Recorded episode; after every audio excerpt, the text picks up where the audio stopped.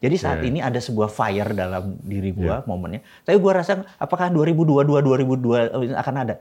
Belum tentu. The moment is now. Hmm. Artinya yang realnya. elit-elit aja yang Yang fi- yang dapat oke-oke. untung, iya. Yang di bawah bottom of the pyramid nggak main street nggak ngerasain. Inilah endgame.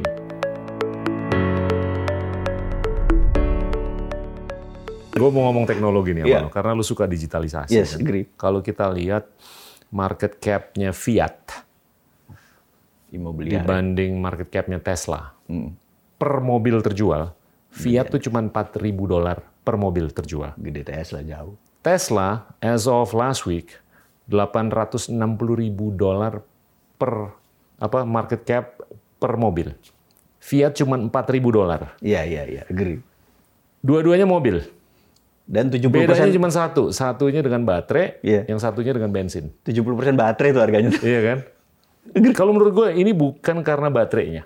Karena Ini karena narasinya. ah, oke. Iya kan? Balik ke narasi lagi nih. Oke. Narasi di di- digital ini lebih diapresiasi oleh masyarakat luas. Rasanya Elon Musk adalah one of the best bullshitter in the world. Dan Iya. dia proof. Iya.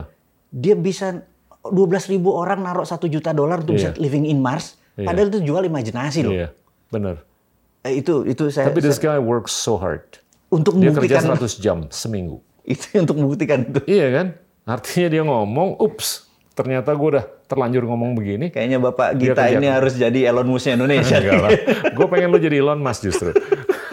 Tapi di situ aja udah 860 ribu dolar market cap per, per, per mobil. per mobil, agree. Tesla. Kalau Fiat cuma 4 ribu dolar market cap per mobil. Jauh. Dua-duanya jalan, oke lah. Kalau apa Tesla tuh bisa jalan untuk baterai charge mungkin 300 miles, ya kan? Betul. Bahkan sekarang teknologinya mereka tuh udah bisa jalan selama atau sejauh, sejauh 600 miles, Betul. ya kan? Di mana Fiat lagi upaya. Kalaupun upayanya berhasil, paling 150 miles per battery charge. Dan harganya nggak akan naik jauh dari 4 Iya. ribu. Artinya ini masyarakat luas nih mengapresiasi narasi yang lebih keren di abad ke-22, bukan 21 lagi. Agree. Iya kan? Agree. Nah, kalau menurut gue Indonesia sebetulnya bisa nih dikemas Oh, dengan narasi-narasi yang sumber baterainya kita kok. futuristic. Sumber Iya kan? baterainya kita. Iya. Kan kita anti fossil oil. Hmm. Bener nggak? Hmm. Gue pernah memprediksi bahwa the death of fossil oil. Gue ada dua hal. Iya. Gue punya namanya uh, video. Iya. Judulnya Vision 2030. Gue mempredik apa yang terjadi di 2030 dan 2045. Iya.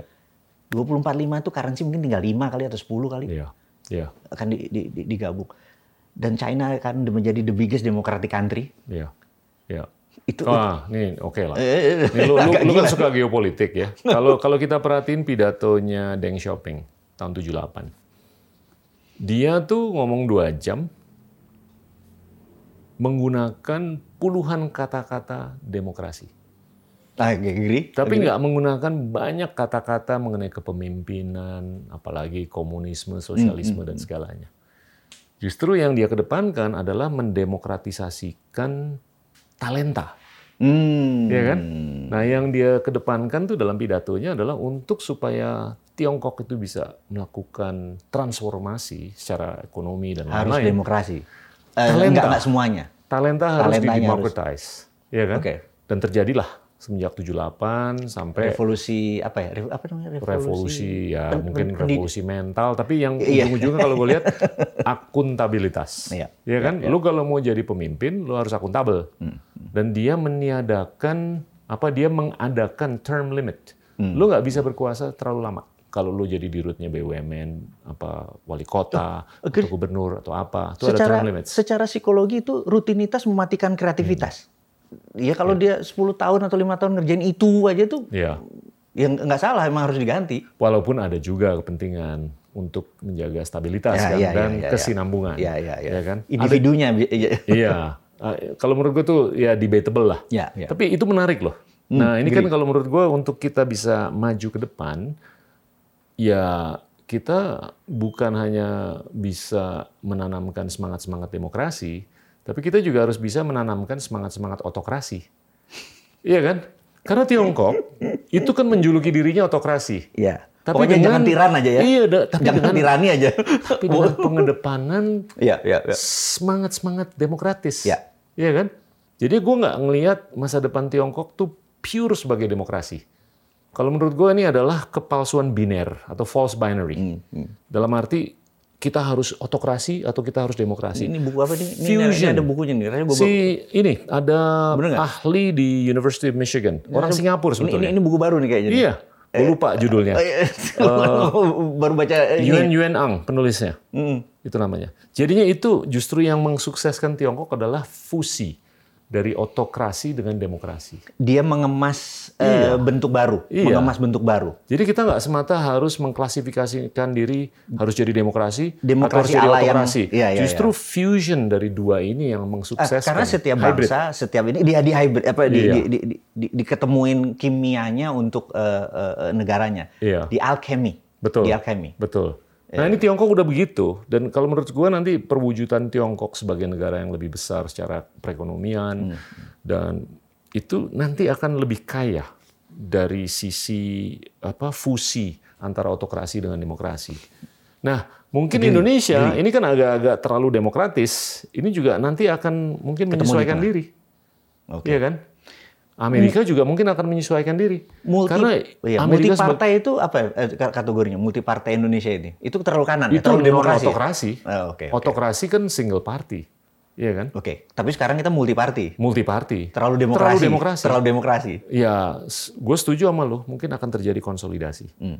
Konsolidasi currency, konsolidasi politik, Hmm. konsolidasi budaya, konsolidasi macam apa pun lah. Mm, agree. Nah, balik nih ke teknologi nih, Oke. digitalisasi. Ya kan, ini ujung-ujungnya kan kalau gue ngeliat digitalisasi ini kan kepentingannya adalah untuk mengedepankan pendidikan dan inklusi keuangan. Gimana untuk bukan hanya lu bisa naikin inklusi keuangan, lu kan udah dengan Agree. Nusantara.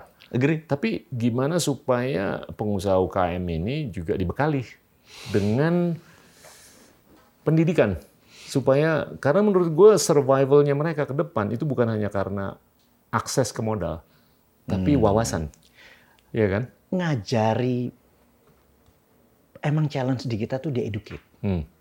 eh, education. Jadi sewaktu ngomong pakai wacana atau teori, mereka ya ngangguk-ngangguk itu ya. Enggak, nggih, tapi ya nggak kepanggih gitu ya, nggak paham juga sebenarnya. Iya. Kayaknya ngajari mereka yang emang enak by doing, learning by doing. Jadi itu alasan kenapa selama 9 bulan terakhir kita berusaha membangun yang namanya dinaran. Ya. Dinaran itu ada dua, bukan sekedar dia menaruh uang, tapi ada underlaying-nya. Karena musuh uang adalah inflasi. Nah, gua termasuk orang yang percaya bahwa eh, setiap currency harus punya underlying. Sementara waktu 15 Agustus 71 Nixon memutuskan Gold dolar tidak pakai emas, gitu ya. Dan dolar mendadak menjadi seperti sekarang. Menurut gua sekarang emas jadi undervalue. Ya. I will predict emas akan pergi ke 4.000. Kalau sekarang 1.700. Iya. Hari- Kemarin satu juta loh satu gramnya. Ya. Su- Berarti 1.800 dolar. 1.800 ya. dolar. Dalam cepatnya akan menjadi 4.000. Nah, teman-teman kalau menurut gua kalau mereka tidak dibekali penget, apa tidak dibekali tool, jadi mereka tak sadar terus gue mau ke mana gitu kan? Iya. Kenapa kita membuat dinaran? Dinaran adalah sampai sekarang kita belum bisa mem- mem- ini ini ini payment gateway, ini ini semacam apa eh, eh, alat bayar apa segala macam. Ini makhluknya belum jelas karena bisa ada ATM, bisa ada kris, bisa ada semua tool, tapi ada underlaying-nya. Dan sekarang semua everybody make money karena rupiahnya punya underlaying gitu ya. Nah, menurut gua paling enak ngajarin adalah dengan praktek. Ya. Ini kontribusi kecil ya. Oke. Di, di, di Naran ini kontribusi kecil. Tapi meng- me- me- mengajari eh, eh, ber apa berniaga Hmm. ini juga challenge. Oke. Akhirnya kita bilang oke, mereka biar aja yang profesional yang berjalanin mereka jadi investor saja. Hmm. Nah, alasan kita membangun mereka taruh 2 juta, jadi mereka pensiun dapat 30 juta misalnya, 5 juta taruh di sini 5 juta. Itu ternyata boom atau apa? Dividen yang didapat dari UKM sudah bagus. Oke. Nah, yang kita harap ada dua saat ini. Mau nolong pemerintah nih ya. Hmm. Paling berat adalah PHK. Hmm. ini akan ada snowball mengerikan karena mungkin hampir 5 juta PHK baru. Masif, masif. Masif. Ini akan menumpuk di semester kedua tahun ini. Hmm. Itu harus bisa ditolong dengan kita menciptakan lapangan kerja. Ya. Nah, di sini kita tadi lompat ba- balik lagi bahwa yang bisa nolong UKM karena kita tahu 97 persen, benar nggak? Tenaga kerja diabsorb sama UKM. UKM. Ya. Sementara sekarang beda dengan Ya. yang lalu. UKM sekarang yang 125 juta. iya, UKM sekarang yang kepukul kan. Hmm. Nah ini benar, government saat ini nggak nggak bukan nggak pro UKM. Saya lihat atau gue pikir, waduh ini kayaknya dia butek nih. Karena itu kemarin Kerangkanya udah bener banget. apanya? Kerangkanya udah ben- bener. Tapi pipanya, Nah pipa ke bawahnya. itu yang gue waktu itu bilang i rupiah. Hmm. Iya. Dia bilang ini Iya. bosman gila kali kita lagi ngomongin re de Setiap orang udah punya mobile phone. Eh, itu Iya bukan kan? Daripada Kenapa? pusing nyari data gimana akses atau mengpipanisasikan ke bawah, pertanyaannya berani nggak kira-kira harus lah. siapa bottlenecknya yang membuat ini reluctant atau tidak mau membuat i rupiah jalan di Indonesia kira-kira ada nggak di Indonesia Gua nggak tahu. ah yang benar Iya. harusnya tahu lah Ya, ya, ini kan ini show-nya lo nih. tapi kalau, Kayaknya- kalau kalau menurut gua kerangkanya udah bagus, Ya. tapi ini kendalanya di pipa. Ah. Pipanya nih belum, tapi gue gue setuju banget dengan lo. Digitalisasi ini adalah pipanya supaya bisa sampai ke bawah semuanya. Agree. Iya kan? Dengan e-money atau apa pun lah. jadi jadi gue sangat terinspirasi waktu Libra-nya Ya. eh, diterbitkan Ya. sama Mark Zuckerberg karena Mark Zuckerberg merasa 2,2 miliar eh, orang follower dia Ya. itu kan rakyatnya dia Ya, gitu kan ya, dia kalau punya karena itu Bitcoin, Libra itu akan menjadi lawan berat dolar Iya. gitu. Karena itu disemprit sama dolar nggak boleh beredar kan waktu itu Libra dilarang Hmm. di mana-mana. Karena as you know eh, eh, eh, tentang gue enam bulan di Langley. Ada yang menarik dari dari dari Langley. Di di di Langley itu kan kalau kita masuk pintu itu ada tulis Central Intelligence Agency benar nggak? Hmm. Kalau kita buka kan pintunya yang begitu tuh, yang pintu musim dingin tuh, masuk ya, furlough, rolling door. Rolling door. Ya. kamera ribuan film Hollywood, kamera tuh hanya dari atas ke bawah. Bener nggak? Tapi kalau kita masuk ke situ, kita ngelihat tulisan di atas sana. Pernah nggak kamera satu ada ke sana? Pernah nggak? Nggak pernah, karena nggak boleh. Karena itu kridonya Hmm. CIA. Pertanyaan, tahu nggak tulisan itu apa? Protect dolar. Wow, As simple as that. wow. Tugasnya CIA itu. Satu, Ya. protect dolar. Karena dolar merupakan 90 sekian persen transaksi dunia. Hmm. Harus ada yang ngawal. Hmm. Ada 200 negara di dunia. CIA safe house Hmm. ada 1800. Can you imagine? Wow, wow. Karena itu untuk kontrol. Jadi Libra waktu belum muncul itu me- merupakan tekanan. Oke, Ini akan menjadi national threat. ya. Karena itu dia cool down dulu. Tapi apa yang dilakukan oleh Facebook? Dia membuat infrastruktur yang namanya Facebook Pay, IGP, mulai dari Brazil segala macam. Saya, gue pernah mikir, eh 6 bulan rasanya 30 negara adopt langsung Libra dia terbitin, gitu ya. Gue mau nolong pemerintah. Gue serius sekali membuat dinaran ini all infrastructure seperti Facebook Pay sama IGP. Oh. Once dia terbitin i-rupiah, infrastrukturnya sudah sampai ke ujung-ujung. Ini ini menarik. Ya, gitu gue ya? ngelihat ada dua hal di diri lu tuh yang agak-agak contrasting, Nah itu. ya kan? Lu tuh proponen kripto, yes. ya kan? Lu proponen e-money, Mm. tapi kripto lu beberapa kali ngomong banyak lah mengenai ini. Dan kripto tuh sebetulnya nggak ada underlying tangible asset yang meng-backup, Algoritma. iya kan? Hanya algoritma. Hmm. Lu juga ngomong mengenai eh, blockchain. Agree. Kalau blockchain gue sangat setuju, ya karena itu pola yang mendesentralisasi ledger sehingga terwujudlah recourse, Agree. akuntabilitas, Agree. ya kan, dan transparansi, Agree. ya kan. Trusted Jadinya open ledger. Daripada lo nunggu dapat bank statement dari bank besok, ini lo real time, transparan, Agree. inklusif, dan ada recourse, Agree. ya kan. Itu gue setuju. Kalau kripto gue agak-agak skeptis. Oke. Karena nggak ada underlying physical assetnya. Tapi di saat yang sama, lu mengedepankan konsep emas lewat dinaran. Nah ini kok bisa ada dua hal yang sangat polarizing terwujud di diri lo. Oke. Okay. ya kan? Yang satu ini sebetulnya ideologinya ini nggak di backup dengan tangible asset. Iya. Ini justru yang selama ribuan tahun menjadi ini dikawinin. Backup. Ini dikawinin. Oke. Okay. ini dikawinin. Oke. Okay. Jadi jadi jadi cerita awalnya adalah uh, uh, cerita awal nih uh, uh, suatu hari ini mundur sebentar ya. Hmm. Uh, tahun 64 pemerintah Amerika itu ingin merasa PSTN dulu kan alat komunikasinya hmm. kabel PSTN merasa harus ada cara berkomunikasi yang lain. Jadi hmm. Department of Defense DoD Amerika melakukan studi selama empat tahun. Kemudian tahun 1969 ada yang namanya internet. Jadi kalau kita pakai internet, saya internet baru 51 tahun. Selama kita pakai internet, maka datanya ada di DoD, Department of Defense Amerika.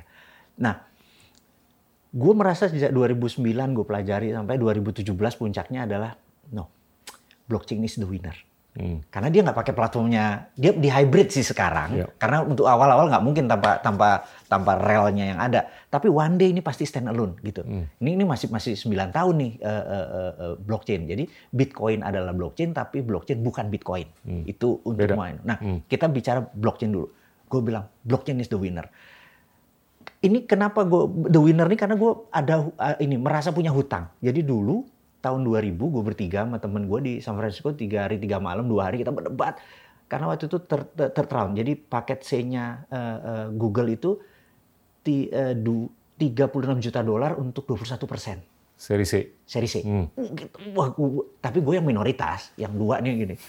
Intinya yang mayoritas nih bilang, Mr. F nih bilang, bro no, Yahoo is the winner no Sergi Brin begini begitu kita berdebat gitu ya to make story short kita nggak jadi ambil gitu ya. 2018 kemarin ketemu bro kalau kita ambil nih kan alfabet udah seribu billion kan? Yeah. kita punya 200 ini kita lebih gede dari APBN Indonesia nih.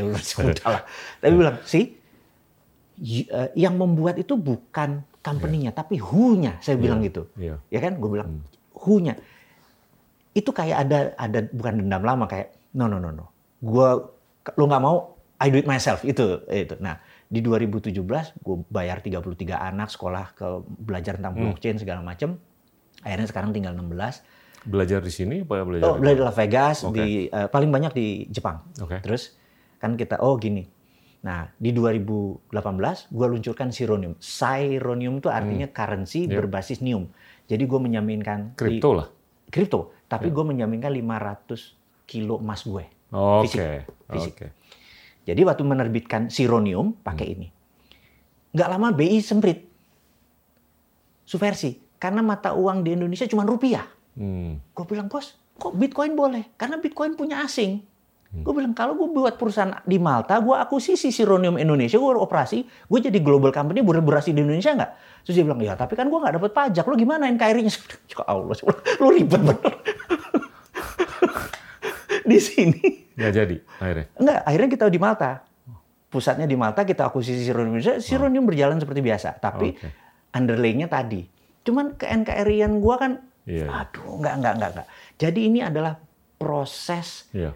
proses belajar. Sironium 2.0. Jadi yeah, yeah. dinaran ini bukan datang semalam. Oke. Okay. Jadi okay. udah melakukan mestik, mestik, mestik, mestik gitu okay. ya.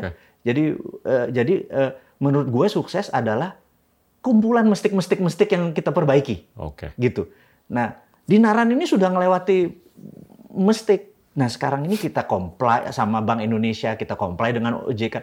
Jadi semua aturannya sekarang by law, by rule, ikutin. Oke. Okay.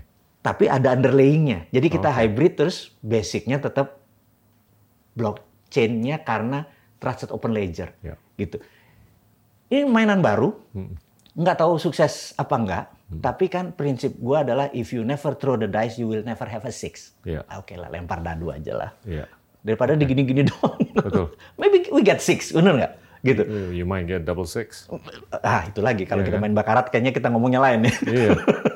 tapi tapi tapi oke, okay, gue sekarang nangkep. Yeah. Jadinya manifestasi pemikiran lo tuh sebetulnya hmm. ujung-ujungnya tuh adalah uh, dengan di backupnya kripto dengan physical asset. Dengan physical. Dan ini emas. pertama di Itu dunia. itu sangat tradisionalis dan itu gue gue sepakat. Saya nanti eh, gini ya, ada lebih dari sekian eh, ratus komen media internasional. Hmm. Gue forward nanti. Oke. Komen tentang how powerful eh, eh, dengan underlying. Eh, Apa namanya eh, currency crypto dengan underlying. Jadi digital currency dengan underlying. Make sense. Gitu. Karena kritikan terhadap kripto adalah tidak, Tidak ada underlying. Nah, karena itu waktu e-rupiah di-issued, underlying-nya adalah rupiah real. Hmm. Jadi kalau rupiah punya 5.600 triliun, Iya. ini punya 5.600 triliun Iya. sebagai shadow-nya. Ya. Punya Tapi underlying tapi juga. gue berpikir money supply itu tidak di backup one on one oleh Oke. physical assets. Nanti, Bukan rupiah aja, dolar yang jauh lebih eksesif. ya itu lebih, lebih parah itu. Iya kan? Nanti waktu ini dibelikan e-rupiah tadi dibiayakan ke UKM, underlying-nya adalah proyek UKM. Oke. Itu make sense. Ini ke sini dulu, Keren. nerbitnya ini baru Keren. proyek UKM. Keren. U- UKM kayak gitu. Keren.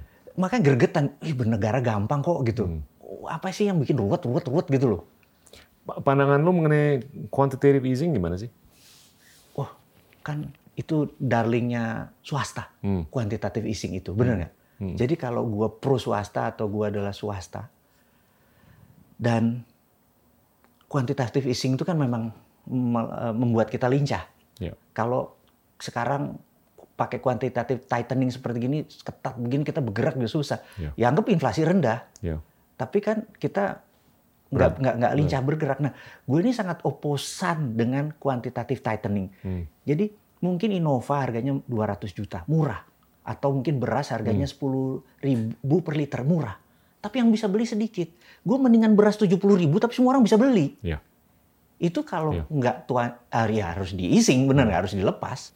Gue tuh dari dulu sebetulnya agak-agak anti dengan quantitative easing. Oke. ya kan karena itu menurut gua over capitalism ya kan? Dan dan dan dan secara empiris tahun 2008 lihat aja begitu duit dicetak satu setengah triliun dolar oleh Amerika Serikat atau the Fed terjadi kesenjangan kan antara inflasi financial asset dibanding inflasi real economy real economy naiknya selama 12 tahun cuma 40 persen financial naik asset S&P 500 naik 250 persen Papernya lebih banyak Artinya dari yang elit-elit aja yang Yang fi- yang dapat untung, iya. Yang di bawah bottom of the pyramid nggak main street nggak ngerasain.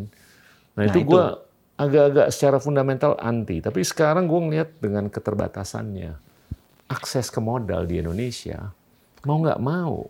Tapi harus di, di apa di, di punya ilmu baru lah. iya Kita nggak bisa pakai eh, Iya. gini. Gue pernah bilang berkali-kali, old system doesn't work. betul. Gitu ya. Dan siapa pun dan apa pun tuh evolusi. Ya Nah, kan? kita harus- ada keterbukaan terhadap kemungkinan atau prospek ev- evolusi. Nah itu gue nggak ngeliat belum adanya evolusi policy, ya kan? Tinker kita kurang apa? Ah, menurut gue sih kualitasnya udah bagus. Oke, oke. Tapi kalau menurut gue perlu guts, Ah, ya kan? Dan keterbukaan. no guts, no glory. Kecerdasan Nyali. banyak kalau menurut gue, tapi kita harus ada keterbukaan. Dan kalau kita lebih ada keterbukaan, mungkin risk takingnya calculated ya, Hmm, itu lebih lebih bisa. Itu yang harus beraninya ini. Ya calculated risk ya. Mungkin mungkin kalau gua secara pribadi gua memang pengejar prestasi dan gaspol aja gitu. Di samping gua harus ahli ngerem nih sama kopling. Gas aja dulu gitu. Biasanya keluarga yang rem. Agree. Iya kan? Agree, Di, di, di keluarga gue begitu. Anak. Keluarga gue yang rem. Anak, bini, atau ya orang-orang lah di sekitarnya. Iya. Itu bagus lah. Kalau menurut gue itu it's a self, uh, it's a built-in mechanism Hmm. Agree, agree, yang yang bisa melakukan check and balance. Tapi kalau kalau balik ke ke ekonomi kita, gue takutnya ini kalau penggelontoran dana untuk UMKM nggak maksimal di saat yang sama lu coba mensukseskan Santara, terus Dinaran dan segalanya, terus penggelontoran untuk bansos. Hmm. Karena kita lupa bahwa prinsip pertama ekonomi kita tuh adalah konsumsi. Create demand. Jadi demand, daya beli. Ini oke. kalau menurut gue bansos harus habis-habisan. Itu create demand-nya. Iya. Ini create supply-nya. Betul. Perfect Iya kan? harusnya. Kalau menurut gue dua-duanya harus di-create, Harus- tapi harus lu create. harus prioritaskan demand dulu, daya beli dulu. Nah, tapi jangan dilupakan daya produksinya. Hmm, hmm. Ini Agree, yang orang-orang yang punya warung, yang punya pabrik, yang punya salon dan segalanya ini harus dibantu.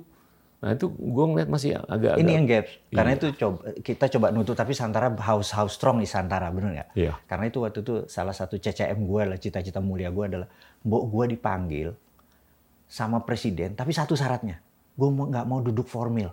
Presiden tuh ngeliat uh, video lu nggak sih? Menurut beberapa teman Hah? lebih dari lima kali video udah dia tonton. Oh ya? Iya. Keren dong. Karena dia minta waktu itu, Oke. minta kita forward gitu ya Oke. ke staff a- a- asprinya kalau nggak salah waktu itu minta dia minta dia kita pilihin terus ki- kita kirim. Waktu itu kalau nggak salah dia ada acara di Toba nginep di acara Toba dia minta ini vi- video kita kirim. Saya ada kirim mungkin 10 kali mungkin diseleksi lima yang masuk ke dia gitu ya. Eh, cukup kalau pengetahuan cukup karena kenapa? Gue ada ada ada true story waktu itu gue cerita tentang SWF. SWF itu sovereign wealth fund. Di mana gue punya empat prinsip. Ini kalau gue jadi RI 1 which is gue nggak mau. Ada empat prinsip. Nomor satu adalah eh, Never say never. Oh gitu ya. Nomor satu adalah gue akan menerapkan TINA. TINA adalah ilmu ekonomi biasa namanya there is no alternative. There is no alternative ini kan gue agak kurang ajar. Kalau bunga depositonya nol, maka ada sekian ribu triliun itu nggak dapat bunga. Hmm. Maka uang itu akan keluar menjadi sektor real. Hmm. You have no alternative gitu. Tiara, there is other reasonable alternative, dedolarisasi. Kita punya i rupiah Hmm. gitu. Terus kita printing money for supply shake. Hmm. Create demand pakai bansos. Hmm. Terus terakhir adalah Atau. BLT. Atau BLT Hmm. ya. Atau terus terakhir adalah uh, uh, sovereign wealth fund. Hmm. Uh, jurisprudensinya ini hukumnya adalah tahun 70 ada kuda laut. PT Kuda Laut ini adalah BUMNK, Badan Usaha Milik Negara Khusus. Hmm. Kalau sekarang SKK, Satuan Kerja Khusus. BUMNK ini Pak Ibnu yang megang, dia me- me- me- me- menghitung lokasi tentang oil and gas X, lalu diterbitkan SWF, Hmm. diambil sebuah negara, Ya. Uang tadi u- di forward kan artinya itu diambil oleh dia. Uang tadi Di mortgage lah. di mortgage. Hmm. Uang itu untuk membangun eh, Krakatau Steel dan pupuk kimia Gresik PKG. Hmm. PKG. Ini membuat Indonesia jadi muter. Nah, Hmm. gua sangat anti aset negara dijual murah. Hmm. Mendingan dihitung seluruh aset negara nikel kita berapa, Hmm. Magnesium kita berapa, palladium kita berapa, osmium kita berapa, semua benda itu dihitung itulah national wealth Indonesia. Mi- Mungkin kita the biggest SWF in the world. Hmm. Jadi kita punya punya lagi strategi di mana Saudi merasa 40 tahun lagi cadangan minyak dan gas dia habis. Dia adalah negara petrodolar. Ya. Dari petrol dia dapat dolar. Hmm. Apa yang terjadi kalau 40 tahun lagi habis? Karena itu Saudi Aramco 2022 ini akan menerbitkan 2 billion atau 2 triliun. Itu dia forward. Karena dia tahu dia harus mengganti country actionnya dari petrodolar menjadi perusahaan apa menjadi country jasa. Karena tamu Allah sampai akhir zaman akan terus ada. Betul. Dia merubah menjadi sit, eh, menjadi properti dan jasa. Ya. Tapi dia forward sekarang sehingga tahun 2030 pada saat itu udah berkurang jauh, dia dapat income-nya dari sini yang tadinya cuma 2 juta kapasitas eh, Mekah menjadi 10 juta, menjadi tahunan em, apa umrohnya jadi banyak year to year dia melayani tamu Allah. Dan itu dia lakukan dengan SWF, Sovereign Wealth Fund. Ya. Video tadi Pak Jokowi baca, eh Pak Jokowi nonton. Karena gue dapat informasi dari sahabat gue, salah satu be- bendum pa- partai eh, cukup besar. Yakin lo ya dia nonton? Karena dia ngomong, Oke. waktu ditanya dia bilang, ini orang salah satu kandidat calon menteri yang kemarin, Pak Jokowi ngomongnya gini, lu tahu SWF nggak? Gue habis nonton video ini. Oh teman gue kata itu. Coba tanya sama dia tentang SWF ini, Sovereign Wealth Fund. Jadi pasti dia nonton. Iya. Kata kenapa saya dapat? Jadi waktu dia tanya ada pangeran Uni Emirat Arab di, gimana? Gimana UAE bisa segini besar? Pakai SWF. Hmm. Untung saya nonton video itu, bayangin. Sombong juga nih kita. Video Lagi digodok sekarang SWF SWF. oleh pemerintah. Tapi SWF-nya bukan SWF-nya kita nih, bukan Iya, SWF berbasis MMT, Modern Monetary Theory.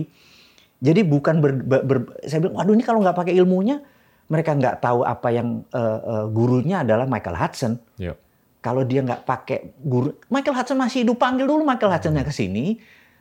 Stephanie Kelton ke sini, hmm. Michael Michelson apa segala panggil dulu ke sini, belajar dulu, jangan main putusin. Hmm. Itu yang itu cepet kok. Tiga, orang profesor doktor kita pinter panggil tiga beberapa jam diginiin juga ah, ah yeah. dapat ahanya oke kita create lagi.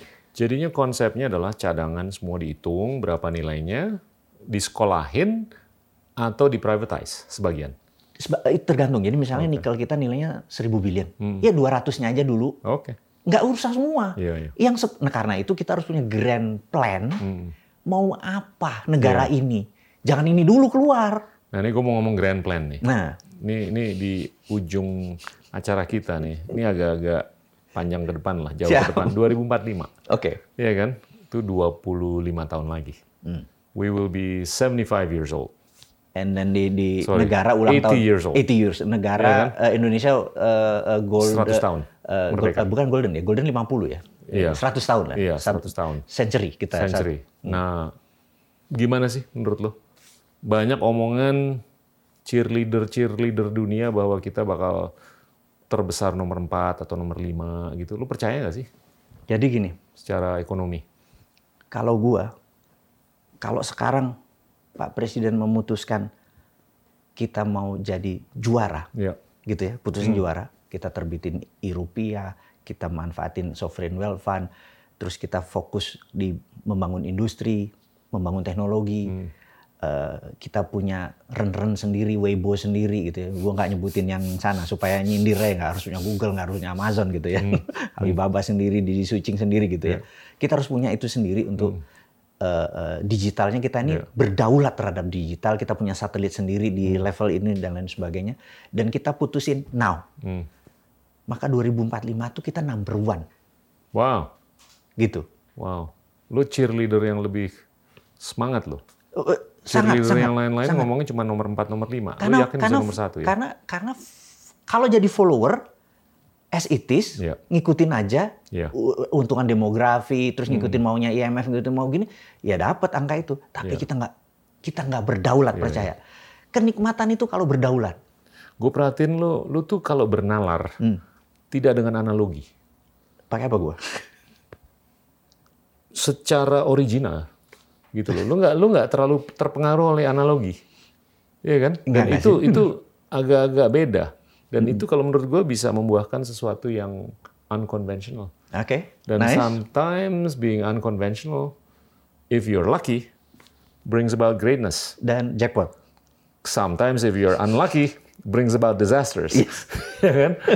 Iya kan? Agree, agree, agree. Tapi kalau kalau jadi pemikiran lu kalau kita benar-benar bisa memberdayakan otak, hmm. kita bisa memberdayakan moment. sumber daya alam, moment. kita bisa memberdayakan momen, hmm nggak ada alasan kita nggak bisa nomor satu gitu. Kita semuanya nggak usah dianalisa, udah given. Penduduknya hmm. muda itu given, hmm. bener nggak? Ya. Terus lokasi negara kita geoekonomi, geoekonomi adalah kekuatan geografi untuk keuntungan ekonomi. Ya. Given. 80 persen jadi di utara Indonesia itu kan ada negara produsen, China, Taiwan, uh, say Filipina aja udah terus uh, uh, uh, uh, Korea itu kan 20 persennya ke North Amerika, 80 persennya ke Eropa kan lewat. Iya, benar. Itu itu kita benar. Geoekonomi kita, kekuatan ek, geografi untuk keuntungan ekonomi iya. itu itu belum belum kita manfaatin. Jadi iya. itu semua given. Iya. Terus uh, uh, uh, yang jadi harus gini, gue belajar di majalah Forbes terbaru bahwa ada empat cara untuk sukses. Kalau nggak salah modal itu 10%, bisnis model itu 18%, human capital itu sekitar hmm. 20 something persen, tapi 40 persen momentum. Yeah, luck. Nah, timing. Yeah. Ini timenya sekarang, karena itu gue gergetan gitu loh.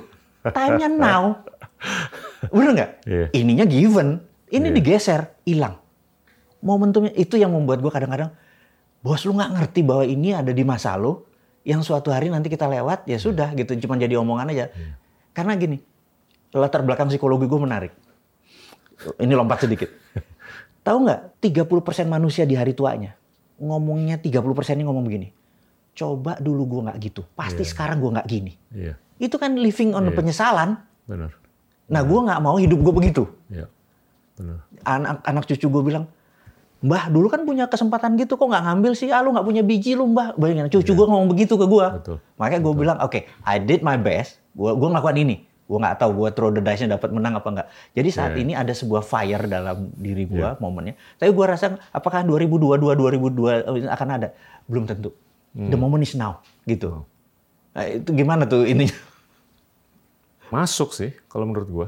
Eh bener ya? Bener. Momentum Tapi- dan, dan justru yang gue gue lihat anak-anak muda kita, anak-anak muda yang sekarang, ini gue agak-agak kasihan ke mereka. karena Karena kalau dari sisi lingkungan lah ya, kalau kita lihat emisi karbon, ah iya kan? Ini finite. Masa hidupnya mereka tuh finite. agree. Dalam arti kata ya karbon tuh di planet ini cuma 3.000 sampai 4.000 gigaton. Kita konsumsinya 60 gigaton per tahun. Iya iya ya iya. kan? Ya itu cuma 50-60 tahun. Kalau kita konstan penggunaan yang tiap tahun, Kalau tapi kan ini, ini, kan iya. meningkat terus tiap tahun. Kecuali kalau kita cerdas memberdayakan renewable sources of energy. Nah ya kita kan? adalah mungkin gue, tapi gue yakin lu juga sama. Kita anti fossil oil. Iya, Kita darling kita adalah baterai. Gitu sangat, kan? sangat. Dan, dan, dan tapi percakapannya kurang mengenai renewables. Ya kan? Bukan hanya di kalangan kita, tapi di kalangan anak-anak muda. Karena sponsor politiknya yang sekarang semua dari fossil oil, batu Wah, bara. itu, itu itu perlu sesi satu lagi tuh untuk ngobrol. Gila, bro nih ini udah cukup seru nih dan lama. Kita Kepala udah kita ngobrol mengenai main gundu, Iya, iya, iya, mengenai iya. belajar criminal minds, ngobrol mengenai geopolitik, ngobrol mengenai teknologi, ngobrol mengenai pendidikan, produktivitas, digitalisasi, decoupling dan lain-lain. Ada yang lain yang lu mau sampaikan? Nggak ada, this is enough, this is good. Eh, konversasi apa pembicaraan seperti begini eh, nggak pernah akan terbuka karena gini gue sebenarnya nggak nggak nyaman dengan kan gue sangat introvert gue lebih nyaman itu eh, eh, eh, di belakang sih Iya. lu pakai ini segala macam tapi I honor you diundang ke sini untuk bisa diskusi I'm, I'm honored. Gue mau mengakhiri sesi ini dengan uh, rapid fire. sure questions ya. Sure. Dan lu lu jawabnya buy atau sell, long atau short. Sure. Ya kan? oke Oke, mulai dengan yang gampang dulu deh. Hmm. Gold, bye crypto. Short sekarang Karena tadi omongan gue Iya. itu. Oke, kalau blockchain oh go bye go long ya. Long. Buy. Biodiversity, oh bye coal, no short, jual sell. Oke. Palm oil, wah ini musuhnya menarik nih Ah. bye Mars, bye moon, Bye. Gua bisa menambang emas di, terbesar di bulan. Gua akan bikin perut. millennial. Oh, bye. Oke. Education. Very bye. Very bad. I like that. Uh, last but not least, climate. Oh, bye. Wah, sekarang parah. Ya, Iya. planet ini udah empat setengah miliar tahun. Let's keep it for another four and a half billion years. Iya, we, we move to Mars. Bro, thank Siap. you, thank you banget loh. Saya yang terima kasih. It's been enjoyable dan honored untuk bisa kedatangan lo. Same here. Ya, Sukses. teman-teman, itulah Wowi teman saya udah bicara panjang mengenai macam-macam dan tentunya terima kasih atas kedatangannya dan semoga bisa dinikmati. Assalamualaikum warahmatullahi wabarakatuh. Inilah Endgame